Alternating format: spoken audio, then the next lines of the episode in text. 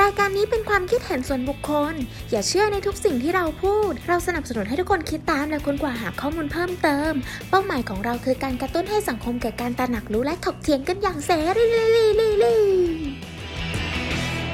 เย้สวัสดีค่ะ สวัสดีค่ะ สวัสดีค่ะ ยินดีต้อนรับเข้าสู่ก่อนโลกแตกซีซั่นสอง Yeah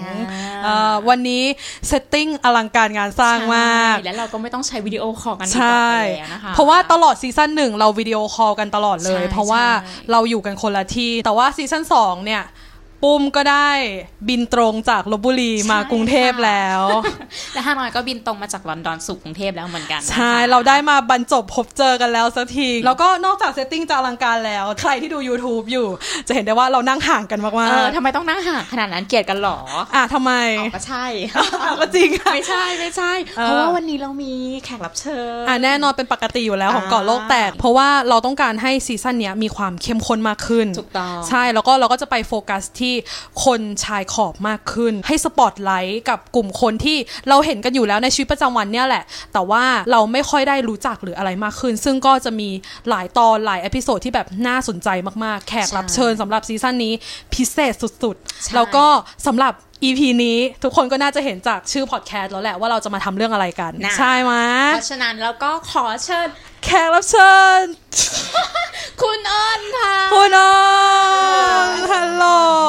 เอออะเลยเพิ่งมาถึงเพิ่งมาถึงเลย ประเทศลาดพร้าวรถติดที่สุดประเทศลาดพร้าวหนาวมากดูจากชุดพวกเรา หนมจริงคือแบบฉันขอไม้ด้วย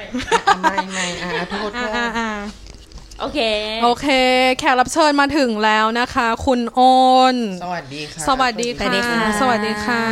ก็เป็นเกียรติมากๆ เพราะคุณอ้นเนี่ยก็คือมีความเก่งกาจมากชื่อเสียงเรื่องลือมาก ใครไม่รู้จักบ้างถามถามอย่างนี้ใครไม่รู้จักบ้าเองอใครมาจากมากรู้จักหรือเปล่าโอนเออลองลองเดินไปเซเว่นแล้วถามรู้จักโอนไหมเอออ้นน่ะเอออ้นไหนอ้นน่ะเอออ้นเนี่ยอ้นแบบเนี้ยเออทำไมจะไม่รู้จักอะจากจากชื่อหัวข้อโอเคโอเคอะจากชื่ออะหัวข้อก็น่าจะเห็นกันไปแล้วเนาะว่าวันนี้เราจะคุยกันเรื่องอะไรอะใช่ค่ะอะก็คือเราจะคุยกันถึงหัวข้อของผู้พิการถูกต้องอะซึ่งเราจะลงเน้นมาในผู้พิการของสโคปของประเทศไทย ใช่ว่าสถานการณ์ตอนนี้เป็นยังไง การใช้ชีวิตของผู้พิการเป็นยังไง และที่สำคัญเนี่ยเราได้แขกรับเชิญคุณอ้นเนี่ยก็เป็นผู้พิการเลยแบบใช่มาคุยกับเรา ให้คุณอ้นแนะนำตัวดีกว่า ว่าเป็นใครยังไงมีดีกรีอะไรบ้างขอแบบปังได้อืมกดดันอีกอะใช่ชื่ออ้นครับอย่างอย่างที่แจ้งไปเนาะเอออ้นจบการศึกษาจากศิลปศาสตร์ธรรมศาสตร์เกียรตินิยมอันดับหนึ่งแหละเอ้ยภาษาอังกฤษๆอืม แล้วก็เออปัจจุบันทำงานเป็นพนักงานออฟฟิศตอกแตกอยู่สุทธิเอาไมค์ขึ้นหน่อยแม่ อ่าแล้วไม่อะเปิดอยู่หรือเปล่า เปิดอยู่อะเออทำงานออฟฟิศอยู่สุทธิสารครับ บอกบอกเบอร์นั้นเลยเหรอนอยอกับเขาหรือเปล่าเนี่ยเผื่อเผื่อแบบนัดได้ เอออะนัดได้นะ เปิดนัแล้ดได้วเอโอเคอย่านสุทธิศาสตร์แห่งหนึ่งเออขึ้นได้มาทีเจอเลย อะโอเค โอเค อะก็นั่นแหละนะแขกรับเชิญของเรา เรา มาเข้ากันเลยไหมหอเลงไงยเพราะว่าวันนี้ลยข้อมูลมันแน่นมากอะมันแน่นมีหลายมันเยปอะระเด็นมากที่เราจะเอาอืมมาพูดกันวันนี้ เพราะฉะนั้นใช่เราจะไม่เสียเวลาแม้แต่วินาทีเดียว ถูกต้องไปอะเราจะไปคำถามคำถามแรกเลยดีกว่า คือวันนี้เราจะคุยกันเรื่องผู้พิการอืมอยากให้อ้นเนี่ยอธิบายความหมายของคำว่าอืมพิการเนี่ยมันหมายความในแง่ไหนแบบไหนถึงเรียกว่าพิการแบบไหนเรียกว่าไม่พิการมใช่แบบอันนี้อันนี้จริงเออเอออันนี้ดี เริ่มค่ะคือคือมันดีมากเลยนะที่แบบเราเราเริ่มจากความหมายก่อน บางทีมันเหมือนมันเป็นเรื่องง่ายมากๆ คนก็จะมองข้ามเรื่องความหมายไป ทีเนี้ยความหมายของคำว่าพิการถ้าเข้าใจโดยทั่วไปมันก็คือความความบกพร่องทางร่างกาย ทางสติปัญญาหรือทางจิตใจก็ตามแต่อันเนี้ยคือคอมมอนคือทั่วไปที่เราเข้าใจกันทางจิตใจด้วยเหรอ ทางจิตใจด้วย แบบยังไงอะแบบเช่น ผู้ป่วยทางจิตเนี้ยเหรอ ใช่หรือว่า mental illness ก็บางเลเวล คือมันก็มีคนที่ศึกษาเรื่องของผู้พิการโดยเฉพาะเนาะซึ่งในแวดวงวิชาการอะเราจะให้คำอธิบาย คำว่าพิการอย่างหลากหลายมาก มันมันมีหลายมุมมองที่สามารถมองได้ มันจะมีอยู่สองมุมมองหลักๆ ที่เขามองกันคือ medical model กับ social model medical model เนี่ยหรือความเข้าใจทางการแพทย์เนาะมันอธิบายผ่านเลนส์ที่เราเข้าใจกันทั่วไปเนี่ยอย่างเมื่อกี้ที่บอกไปว่าความเข้าใจโดยทั่วไปคือความบกพร่องใช่ไหม medical model เนี่ยมันก็อธิบายเรื่องของความบกพร่องที่ใช้คำอธิบายทางวิทยาศาสตร์คำอธิบายทางการแพทย์ ส่วน social model เนี่ย มันอธิบายความพิการผ่านมุมมองของสังคม คือเขากำลังบอกว่าผู้พิการอะพิการเพราะโซเชียลคอนสตรักหรือเพราะสิ่งประกอบสร้างทางสังคมม ไม่ว่าจะทางกายภาพ เช่นอาคารสถานที่หรือด้วยทัศนคติอะไรก็ตามแต่ที่เกิดขึ้นในสังคม อันนั้นน่ะทำให้ผู้พิการเป็นผู้พิการอืมอันนี้มันหมายความว่าสังคมเป็นสิ่งประกอบสร้างให้ให้ให้เอาไม้ขึ้นหน่อยให้ค่ะเลือกมองว่าเนี่ยคือคนพิการอย่างเงี้ยเหรอ ใช่อืมอืมมันเป็นความคิดที่ตีกันไหมหรือว่าแบบก็ก็ไปทำนองคล้องทำเดียวกันสำหรับเรานะเราเราว่ามันมันมีความทับซ้อนกันแหละ แต่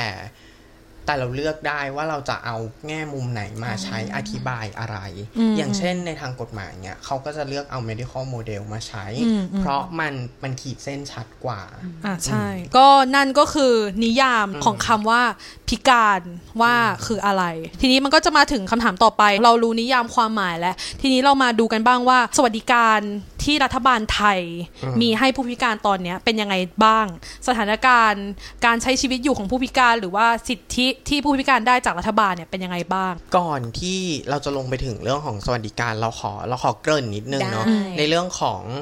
เมื่อกี้เราพูดถึงเอ่อความหมายทางด้านกฎหมาย การที่เราจะได้รับรัฐสวัสดิการอะไรบางอย่าง เราต้องคุริฟายในด้านกฎหมายถูกไหมเนี่ยที่ที่เราจะได้รับอะไรสักอย่างหนึ่งเนาะซึ่งสำหรับผู้พิการอะ เขาก็นิยามความหมายในตัวบทกฎหมายผ่านเลนส์ของ medical model เนี่ยแหละ คือการที่เราจะไปทำบัตรคนพิการ เราต้องไปหาหมอก่อน เพื่อให้หมออะเขียนว่าเราเนี่ยพิการเป็นอะไรอืมเป็นระดับไหน คือจับใส่กล่องก่อนว่า เอออยู่เลเวลไหนพิการมากน้อยแค่ไหนอะไรอย่างเงี้ย ซึ่ง เราอะมองว่าเอาจริง ๆ จุดเนี้ยมันแอบมีปัญหานิดหนึ่งเพราะความพิการจริง ๆ แล้ว มันแอบเป็นสเปกตรัมเหมือนกันหมายความว่ามันไม่ได้มีแบบศูนย์หรือสิบเลย มันไม่ได้มีซ้ายหรือขวาเลยอ๋อมันมีถูตรกงต้องกลาง มันมีค่อนไปทางซ้าย มันมีค่อนไปทางขวามากหน่อยอะไรอย่างเงี้ย ดังนั้นถ้าแบบเราขีดเส้นมันชัดมาก ๆอะอืมมันทำให้เรามองข้ามความซับซ้อนตรงนี้ไป และเออที่น่ากลัวคือหลายคนถูกผลักออกจากระบบรัฐสวัสดิการ เพราะพิการไม่พออืม โอ้อืมอืมอืมอืมอืมอืมอืมอย่างนี้คือมันเป็นมาตั้งแต่ตั้งแต่ต้นเลยไหมตั้งแต่เพศแบบว่า ตั้งแต่เราจำความได้อะคือ มันไม่เคยเปลี่ยนเลยหรือเปล่าไอ้พวกสวัสดิการที่เป็นเป็นในรูปแบบเนี้ยว่าการตัดสินการเป็นพิการในรูปแบบนี้ใช่ไหม ใช่เป็นอย่างนี้โดยยังตไม่ลอดเคยมาเปลี่ยนคือเลยใช่คือผู้พิการต้องไปหาหมอก่อน เพื่อให้หมอลงบันทึกว่าอะพิการระดับไหนอะไรอย่างเงี้ยอืมคืออมอืมคือยังเป็นอย่างนี้เสมอมาอืมอืมซึ่งมันก็ยากเนาะเพราะว่าการจะทำอะไรให้มันเป็นหลักกฎหมายอะมันก็ต้องเป็นอะไรที่เห็นภาพชัดอะทีนี้มันก็ต้องมีคำนิยามทุกอย่างที่ชัดใช่พอทุกอย่างมีคำนิยามที่ชัดความซับซ้อนของมันก็จะลดน้อยลง อืมอืมอ่าอะใช่แล้วยังไงคะสวัสดิการตอนนี้เป็นยังไงสวัสดิการใช่ไหมจริงๆสวัสดิการสำหรับคนพิการในในบ้านเมืองเราเอาจริงๆมันก็ ก็มีพอประมาณหนึ่งมีอาสวัสดิการด้านการขนส่งสาธารณะ มีเรื่องของการเรียนฟรี มีเรื่องของค่ารักษาพยาขนส่งก็ฟรีไหมตอนนี้หรือยังไง ขนส่งฟรีอ๋อ BTS นั่งฟรีนะเอาเหรออืมรถไฟฟ้าเราใช้ฟรี ก็คือเโชว์บัตรคนพิการปุ๊บอะใช้ได้มันก็มีสวัสดิการเหล่าอืนี้มเนาะแล้วก็มีเรื่องของเบี้ยคนพิการอ่าและขใช่นาดเดียวกันกับของเบี้ยคนชราอ๋อที่ที่จะได้ทุกเดือนอะเอาไรทุกเดือนอืมโอนเข้าบัญชี ตอนนี้เท่าไหร่คะแปดร้อยบาท แปดร้อยบาทต่อต่อหนึ่งเดืเดือนอนสามสิบสียากอะแป๊บนึงนะกดเครื่องคิดเลขแปก่อดนร้อยหารสามวันละไม่ถึง30บาท ใช่ไหมใช่ วันละไม่ถึง30บาอทยู่วันละไม่ยังถึไงง30ก่อนบาท เออ ซื้อข้าวไม่ได้นะ ซื้อข้าวไม่ได้ ต่อให้รัฐบาลออกค่าเดินทางให้ ก็ไม่สามารถใช้ทำอะไรได้อยู่ดี ไม่ได้อะคือแบบเออจะเออกินข้าวเนี่ยอาจจะต้องเป็น3วัน1มื้อนะต่อมื้อนะจริงเออมันไม่ใช่ว่าแบบเออ ไม่ใช่ว่า3วันแล้วจะได้กินเช้ากลางวันเย็นนะอืมสามวันแล้วจะได้กินมื้อหนึ่งอะในอืมในเศรษฐกิจอืมแบบเนี้ยเนาะในค่าของชีพเท่านี้อืมเพราะฉะนั้นไม่พอแปดร้อยบาทถามเพิ่มนิดนึงเคยคุยกันไหมว่าในแวดวงกันเองนะ ว่าทำไมเขาถึงให้ 800 บาท คือในมุมมองของเขาการให้ 800เนี่ยจะให้ไปทำอะไรวะ ไม่นึกออกรู้หไงคือเคยคุยกันแล้วก็ก็ไม่ได้คำตอบว่ากูจะเอาแปดร้อเอยอไปแบบทำอะไรทำไมถึงวะ800ทำไมถึงแค่ 800เออเออเออใช่อะอันนี้ไม่รู้อะอะทีนี้อยากรู้เหมือนกันอืมอันนี้คือคร่าวๆที่สวัสดิการรัฐบาลมีให้นะอะตอนนี้คร่าวๆทีนี้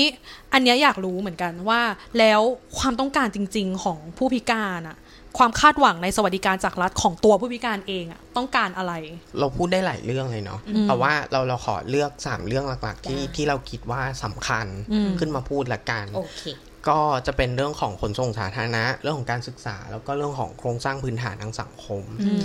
ขนส่งสาธารณะเนี่ย เรามองว่ามันเป็นเรื่อง เรื่องที่สำคัญและจำเป็นมากๆ คือมันเป็นพื้นฐานนะการที่มีขนส่งสาธารณะที่ดีมันคือการพาคนออกจากบ้านไปใช้ชีวิตให้ได้อะถูกต้องเออแล้วคือแบบแค่เรื่องพื้นฐานแค่เนี้ยก็ยังพังพินาศไปหมดเลย ถูกค่ะคือไม่ไม่ใช่แค่คนพิการอะพังยังไงกับทุกคนเออมีดูอืมพังกับใช่คนทุกกลุ่มเออือมคือรถเมย์อย่างเงี้ยเราอะ ขึ้นไม่ได้เลย คือทุกวันเนี้ยเราจะเป็นจะต้องแบบขับรถให้ได้ เพราะว่าอ่าขนส่งสาธารณะเราใช้ไม่ได้เลยอืมเออรถเมย์อย่างเงี้ย มันไม่ได้เป็นชานต่ำ อืมอืมถูกต้องไม่เป็นชานต่ำไม่พอไม่เทียบฟุตบาทอีกจริไม่งเทียบฟุตบาทไม่พออีกจอดข้ามไปอีกเลนนึงเอออีกต้องคนธรรมดายังขึ้นกันลำบากเลยจริงเออคือ อะวิ่งขึ้นใช่ไหมเพราะอะไรคนขับใจร้อนอีกอ่าไม่รออีกได้ได้อีก เออได้ได้จริงอ่าอันนี้รถเมล์รถตู้นี่คือลืมไปเลยไม่มีพื้นที่สำหรับคนพิการอ่าเลยต้องจริงอืมอืมหรืออย่างรถไฟฟ้ารถไฟฟ้าดูจะเข้าถึงได้ที่สุดอ่เนาะมีมีการจัดสรรพื้นที่อ่าเออมีลิฟต์มีอะไรอย่างนี้อืมแต่อืมถามว่าใช้ได้ฟังก์ชันร้อยเปอร์เซ็นต์ไหม ก็ไม่ลองดูอืมลองดูอย่างแบบบางสถานีที่อืมมีลิฟต์อย่างเงี้ย บางทีอ้าวลิฟต์ปิดอ่าเดินหาใช่ในสถานีอยู่ที่ไหนก็ไม่รู้ว่ะอ่าอ๋ออะใช่ เคยเจอประมาณนี้ด้วยว่า มีลิฟต์ขึ้นมาจริงแต่ทางออกจากลิฟต์อะมันเป็นทางที่แบบใช่ไม่ได้ใช่ไม่ได้คือไปต่อไม่ได้ใช่อะเออมีลิฟต์แต่ว่าเออทางออกคือยังไงไปต่อกูจะยังไงเอเอออ คือไปต่อไม่ได้ไงจริงอะต่อมาเรื่องของการ ก่อนยังไงที่จะไปอีกเรื่องหนึ่งคือมันอืมมีอีกที่อ้นบอกว่าอ้นจะพยายามขับรถให้ได้อืมคือตอนเนี้ยคืออ้นก็คือมีปัญหาเกี่ยวกับขาเนาะอ่าซึ่งซึ่งอ้นต้องพยายามที่จะขับรถให้ได้ เพื่อให้ตัวเองออกไปใช้ชีวิตข้างนอกได้อืมก็เลยอยากถามเรื่องเกี่ยวกับอ่าคนพิการและใบขับขี่อ๋อต่างๆเออือมอจริง ๆ แล้วเนี่ยทำความเข้าใจก่อนเนาะว่า มันมีคนพิการที่ขับรถได้อืมอืมอืมดังนั้นคนพิการมีใบขับขี่ได้เหมือนกันได้เอออมคือคือเราต้องไปสอบไป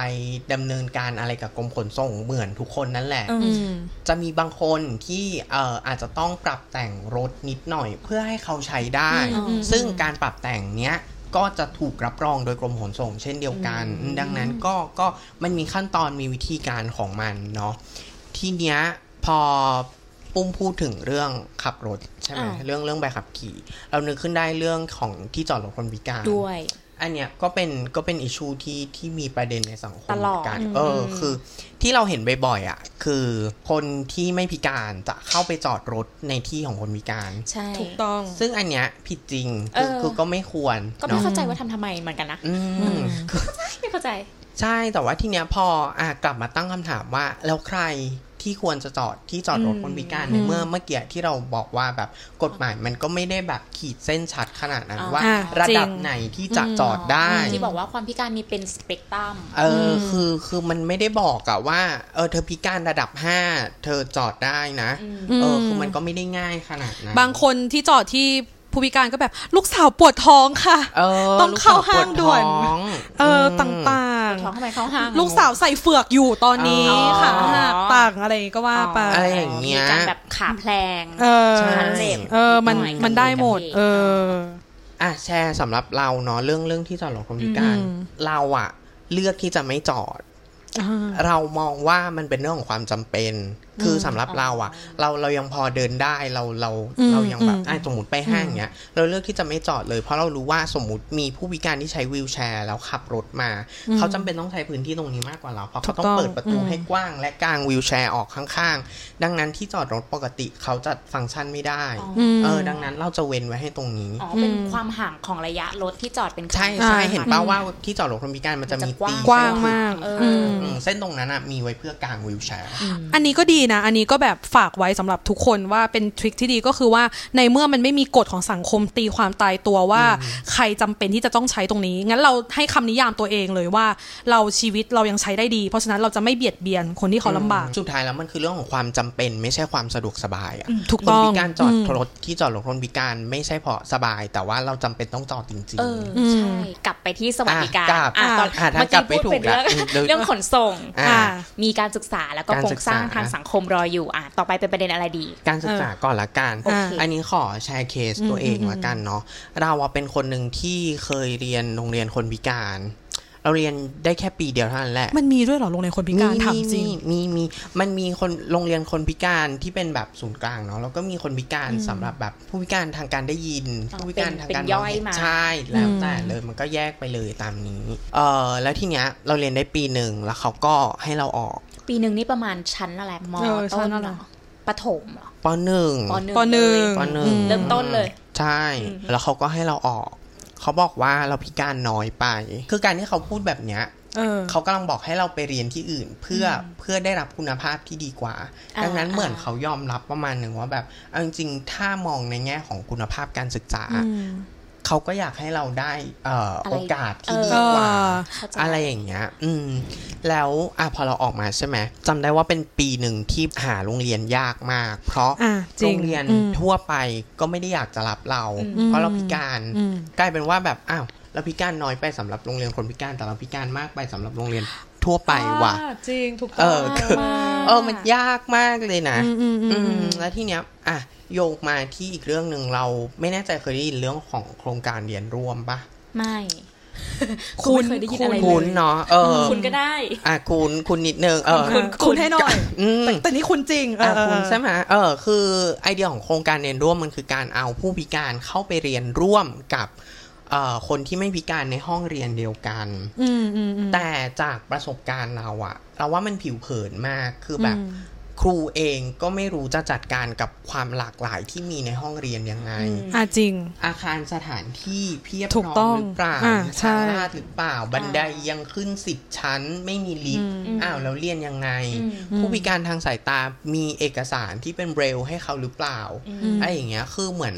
มันมาแค่ไอเดียว่าอ้าวจับมาเรียนรวมกันจบ เออใช่ซึ่งถูมักต้องไม่มันไม่ได้แค่นั้นไงเออมันมีรายละเอียดมากกว่านั้นถูกต้องแล้วก็เมื่อกี้พูดถึงสวัสดิการเรียนฟรีใช่ไหมใช่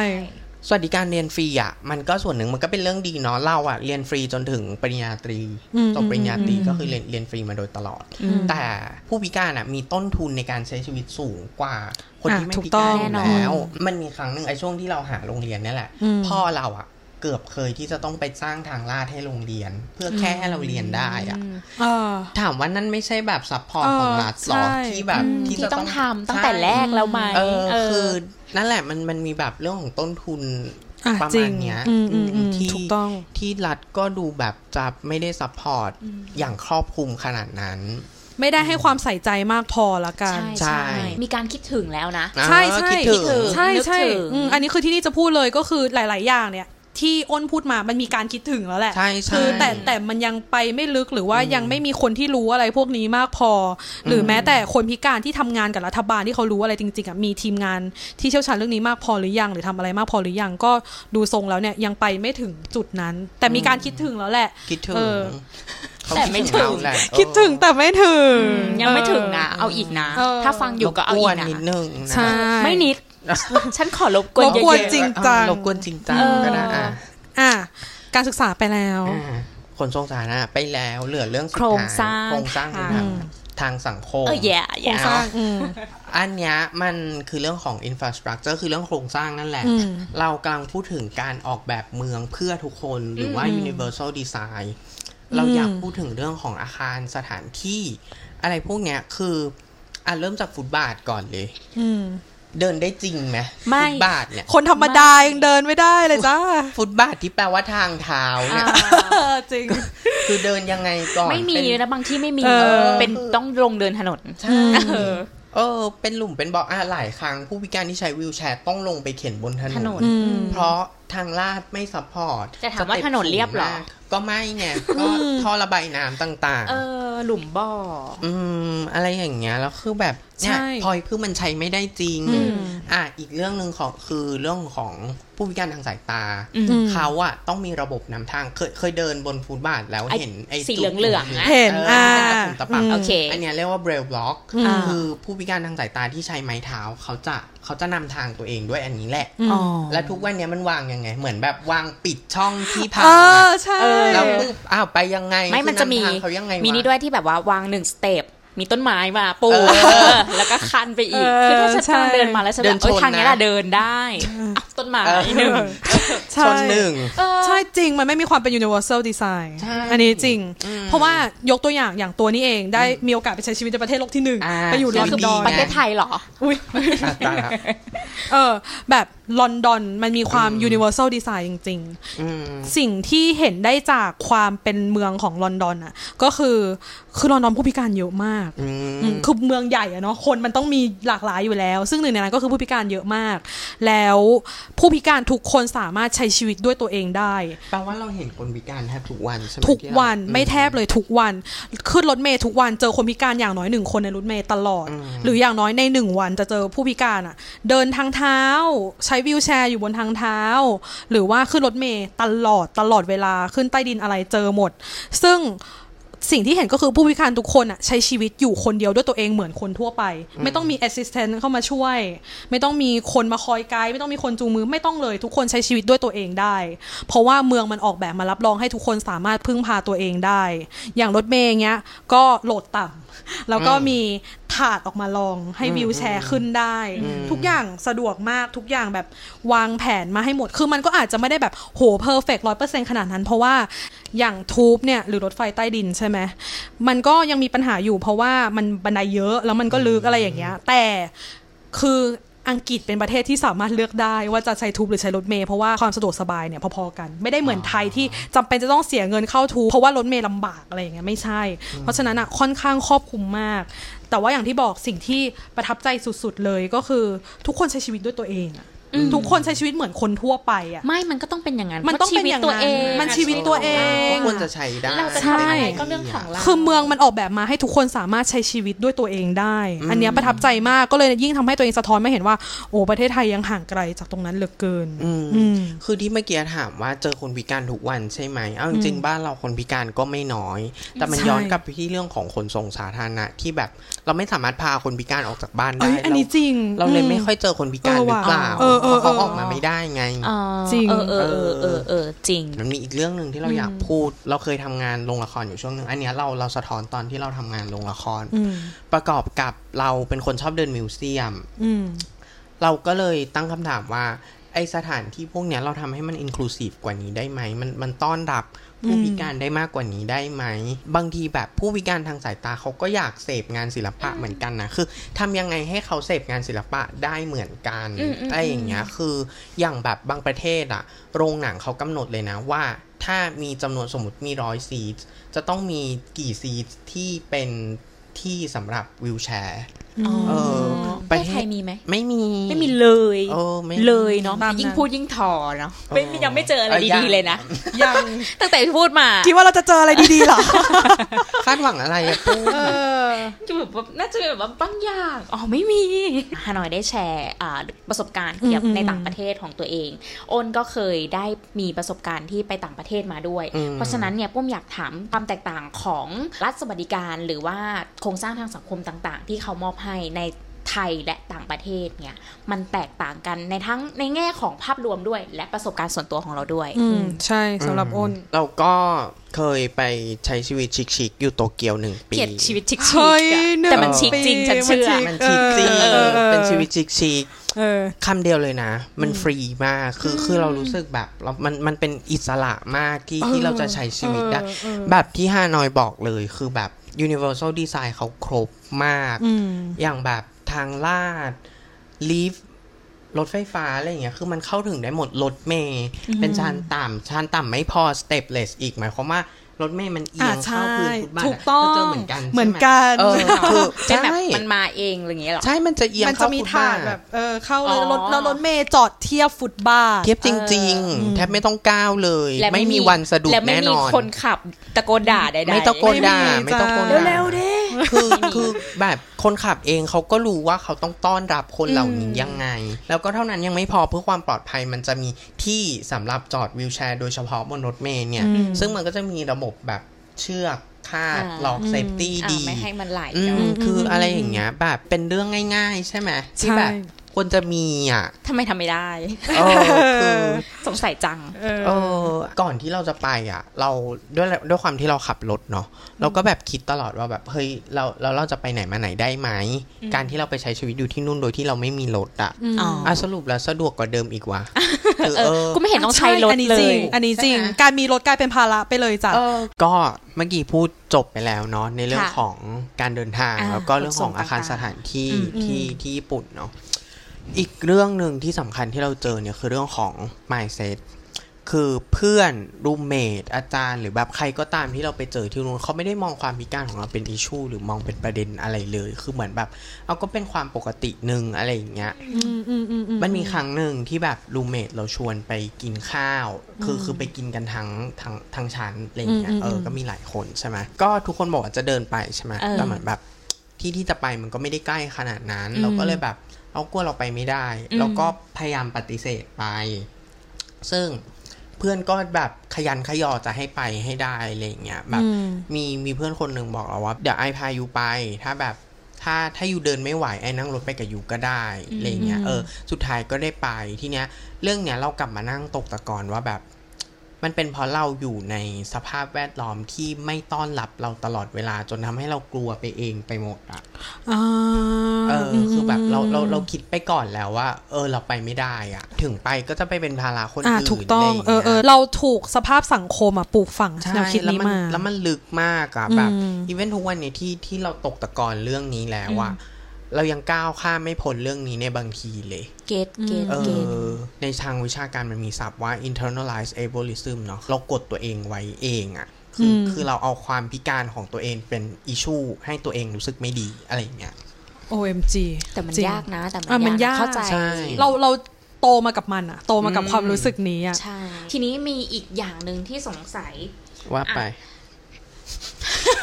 สะดุดเลย ว่าไปว่าไป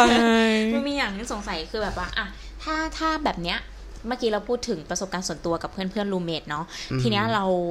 มองย้อนกลับมา ถ้าสมมติว่าเป็นผู้พิการในทั้งทั้งอ้นด้วยและทั้งคนอื่น ๆด้วย เขาต้องการความช่วยเหลือไหมถ้าสมมติเอ่อในชีวิตประจำวันต่าง ๆ หรือการใช้ชีวิต ตั้งแต่เริ่มต้นวันจนจบวัน เราต้องการการหยิบยื่นความช่วยเหลือจากจากคนรอบตัวตรงนั้นไหมอืมจากในอืมสถานการณ์ต่างอืมๆไหม ใช่เรื่องนี้อยากรู้มาก เพราะว่าบางทีเวลาเราเห็นผู้พิการอะไรอย่างเงี้ยอ่าเราก็รู้สึกอยากช่วยอยากช่วย แต่ก็เอ๊ะเอ๊ะเอ๊ะยังไงเราไปออฟเฟนเขาหรือเปล่าเออเราแบบช่วยถูกวิธีไหมถ้าเราช่วยไม่ถูกอืมเขาจะเป็นอะไรหรือเปล่าแบบเยอะมากอืมส่วนหนึ่งเป็นเพราะว่าตัวคน ก็ไม่ได้รับการศึกษาหรือว่าอืมไม่ได้รู้เรื่องผู้พิการมากใช่พอใช่ด้วยใช่ใช่เพราะฉะนั้นถือว่ารายการนี้นะตอนเนี้ยถามคำถามนี้กับอ้นเลยว่า ในมุมมองของอ้นเองมองยังไงคำถามเนี้ยแอบตอบยากคือมันเป็นดาบสองคมประมาณหนึ่งอะเราเข้าใจนะเวลาแบบอยากช่วยเนาะคือเราเห็นเราก็อยากช่วย อันนี้เป็นข้อเสนอละกันชวนมองอีกมุมหนึ่งว่า ความช่วยเหลือบางทีมันมีเรื่องของ power imbalance อยู่ มันมันมีเรื่องของขั้วอำนาจที่ไม่เท่ากันอยู่อืมผู้พิการตกอยู่ในสถานะของผู้รับความช่วยเหลืออนะคะเดียวกันผู้ที่ให้ความช่วยเหลือเป็นผู้ให้เนี่ยคือคือมันมีความไม่เท่ากันอ่าความรู้สึกอยากช่วยเหลือบางครั้งมันเกิดจากความรู้สึกที่เราอะมองลงไป คนที่ใช่ไหมต่ำกว่าเขาใช่ต้องไหมทำไม่ได้อะไรเออย่างอเงี้ยเขาทำไม่ได้แน่เลย เราเป็นจำพวกที่ได้เปรียบกว่าเขาอยู่เหนือกว่าเขา เราเลยจะเข้าไปช่วย มันกลายเป็นแบบบางครั้งก็เป็นฟิลแบบข้างบนลงข้างล่างอะ ใช่ใช่เมันคือภาพนั้นแหละ มันดูไม่ได้เท่าเทียมอะไรอย่างนั้นอะอืมเออแต่ในขณะเดียวกัน สังคมก็ผลักผู้พิการให้อยู่ในสถานะถูกผู้ต้อรังบเสมอ ถูกต้องถูกต้อคืองถ้าฉันไม่ได้รับการช่วยเหลืออมฉันก็ไม่เซอร์ไวฟ์อืมอะไรอย่างเงี้ยคือเออใช่คือมันใช่ยากมากเลยนะ เพราะว่าอย่างอะตอนนี้ไปอยู่ลอนดอนอะนี่ไม่ได้รู้สึกว่า ตัวผู้พิการอะต้องการความช่วยเหลืออมมันไม่มีแม้แต่ออร่านั้นออกมา คืออย่างอะภาพผู้พิการในไทยอะเราจะเห็นแบบเขาจะแบบโอ้ยน่าสงสารแบบ มันจะเป็นความรู้สึกในใจว่าโอ้ยสงสารเขาจังอืมอืมซึ่งในลอนดอนเราไม่เคยเกิดความรู้สึกโอ้ยสงสารเขาจังกับคนพิการในลอนดอนเลยอืมอะไรอย่างเงี้ยนึกออกปะซึ่งไอความรู้สึกที่แบบสงสารเขาจังอะมันคือความรู้สึกที่เรามีพิเวเลตกว่า เขา ซึ่งมันไม่ควรมีความรู้สึกนี้เกิดขึ้นกับใครก็ตามใช่อืมโดยเฉพาะผู้พิการเองที่ไม่ได้เป็นอะไรเลยอะจริง ๆ แล้วอะนอกจากว่าร่างกายหรืออะไรก็ตามไม่ได้ตรงกับสภาพสังคมที่มีอยู่ มันเป็นเพราะสังคมทำให้เราเกิดความรู้สึกอยากช่วยเหลือด้วยอะอืมใช่ทั้งทั้งที่ถ้าสมมติว่าทั้งทั้งที่ถ้าสมมติว่าเราสามารถสร้าง universal design ได้ใช่มันจะไม่มีใครต้องการความช่วยเหลืออืมอืมคือนั่นแหละแบบสุดท้ายแล้วแล้วว่าความช่วยเหลือที่ผู้พิการอยากได้คือ ช่วยให้เขาใช้ชีวิตได้เองดีกว่า สุดท้ายแล้วทุกคนอยากใช้ชีวิตได้เองเหมือนที่ฮานอยบอกนั่นแหละอืมคือแบบทุกคนอยากอยู่ได้ด้วยตัวเองอยากพึ่งตัวเองได้อืมจริงเพราะฉะนั้นทุกคนควรไปผลักดันให้มันเปลี่ยนตั้งแต่จุดเริ่มต้นเนาะตั้งแต่ถูกต้องรากใช่ฐานใช่ฝากไว้กับ ทุกคนด้วยเนาะอ่าอืมทุกคนที่อาจจะมีข้อสงสัยเกี่ยวกับปัญหาเนี้ยในหัวตลอดเวลาเมื่อพบเออเจออมก็ลองคิดในมุมนี้ดู เสริมอีกนิดนึงว่าในบางมุมนะ ตัวผู้พิการเองบางคนอะ ก็รู้สึกว่าตัวเองต้องขอความช่วยเหลือตลอดเวลา จนบางคนก็ถึงขั้นที่แบบว่าจะต้องรอให้คนมาช่วยตัวเองเท่านั้นอืมอะไรอย่างเงี้ยบางคนเชื่อไปแล้วว่าชีวิตนี้ฉันไม่สามารถพึ่งพาตัวเองได้แน่นอนถูกแล้วเอาจริงๆแบบทัศนคตินี้ทั้งหมดอะมันเกิดมาจากการที่สังคมอะไม่ได้ออกแบบมาเพื่อทุกคนไงใช่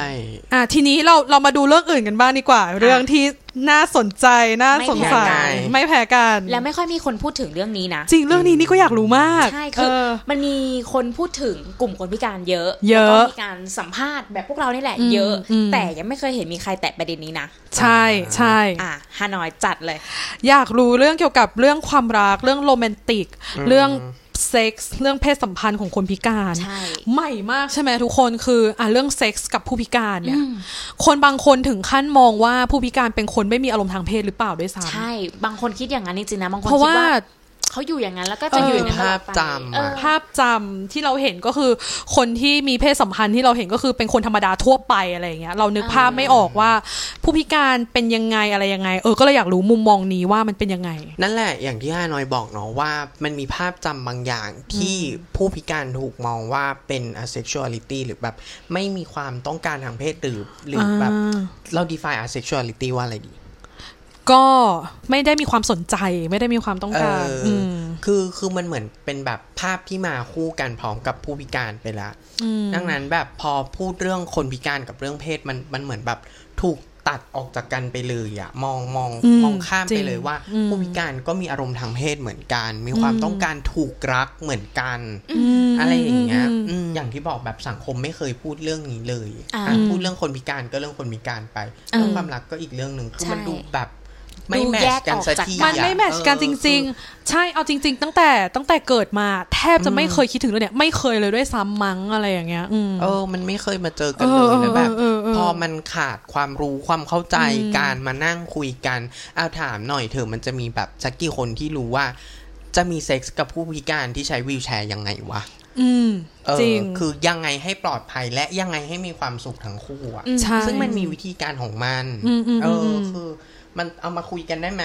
เออือมอืมคือือมอืมแบบอืมควรควรที่จะเอาเรื่องนี้มาคุยมากใช่ขึ้นใช่อะอันนี้ก็ฝากไว้แล้วกันเนาะว่าอืมผู้พิการเนี่ยก็มีความต้องการทางเพศหรืออะไรก็ตามอะเหมือนคนอื่นเลย เหมือนกันเลยใช่เพราะเราก็คือคนเหมือนกันแย่ถูกเออเราคือคนเหมือนกันเท่ากันทุกอย่างเลย เพราะฉะนั้นมันก็จะนำมาถึงเรื่องไอ้นี่ด้วยนะ เรื่องเพศอะ ที่ไม่ว่าเราจะเป็น LGBTQA+ หรือว่าเป็นอะไรก็ตามอะคือเราเป็นคนเท่ากัน ใช่ไหมในมุมมองของอ้นในเรื่องเรื่องเพศต่ออ่าผู้พิการเนี่ยเป็นยังไงบ้าง ใช่เออจริงเรื่องนี้เราก็ไม่ค่อยได้เห็นเหมือนกันว่าผู้พิการกับเรื่อง LGBT อะไรอย่างเงี้ยจะมาโยงกันยังไงแบบเราไม่ค่อยเห็นสองเรื่องนี้ได้มาคุยรวมกันเท่าไหร่ เนี่ยมันเหมือนเป็นความซับซ้อนอีกขั้นหนึ่งอะอืมคือเรื่องความรักกับผู้พิการก็ซับซ้อนแล้วอืมพอมาแบบ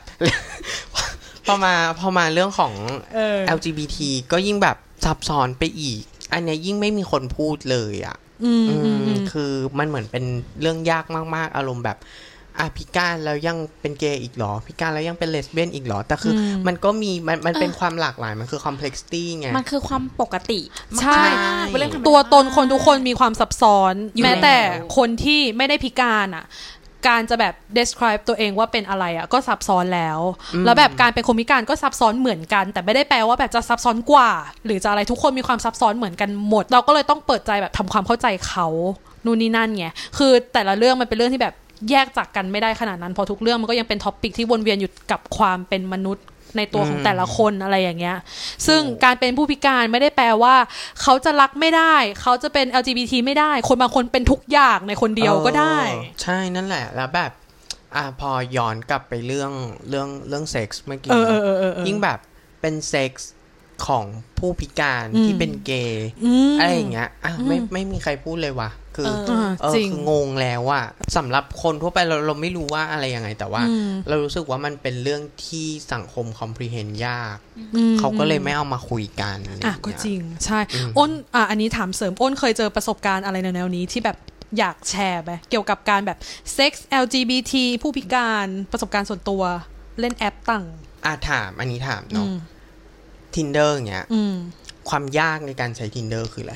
ถามฮานอยปุ้มไม่เล่น tinder เอ้าค่ะเราเราไม่รู้ไงว่าแบบตัวตนจริง ๆ เขาเป็นยังไง นู่นนี่นั่น เออสำหรับเราอะอืมยากที่สุดคือการบอกอีกคนหนึ่งว่าเราเป็นคนพิการนะอืมอ๋อจริงอืมเอออมนั่นแหละแบบมันยากมากเราอะก็ก็จะแมทชกับผู้ชายใช่ไหมอืมเอองงเลยคือแล้วยังพิการอีกเอออะไรอย่างเงี้ยเออเออเออแบบเอออืคืออม ยากอะเพราะฉะนั้นก็อยากฝากไว้ให้คนฟังอืมแบบเปิดใจทำความเข้าใจเนาะว่า มันมีคนอีกหลากหลายมาก ไม่ได้มีแค่แบบคนทั่วไปที่เราเห็นอะไรอย่างเงี้ย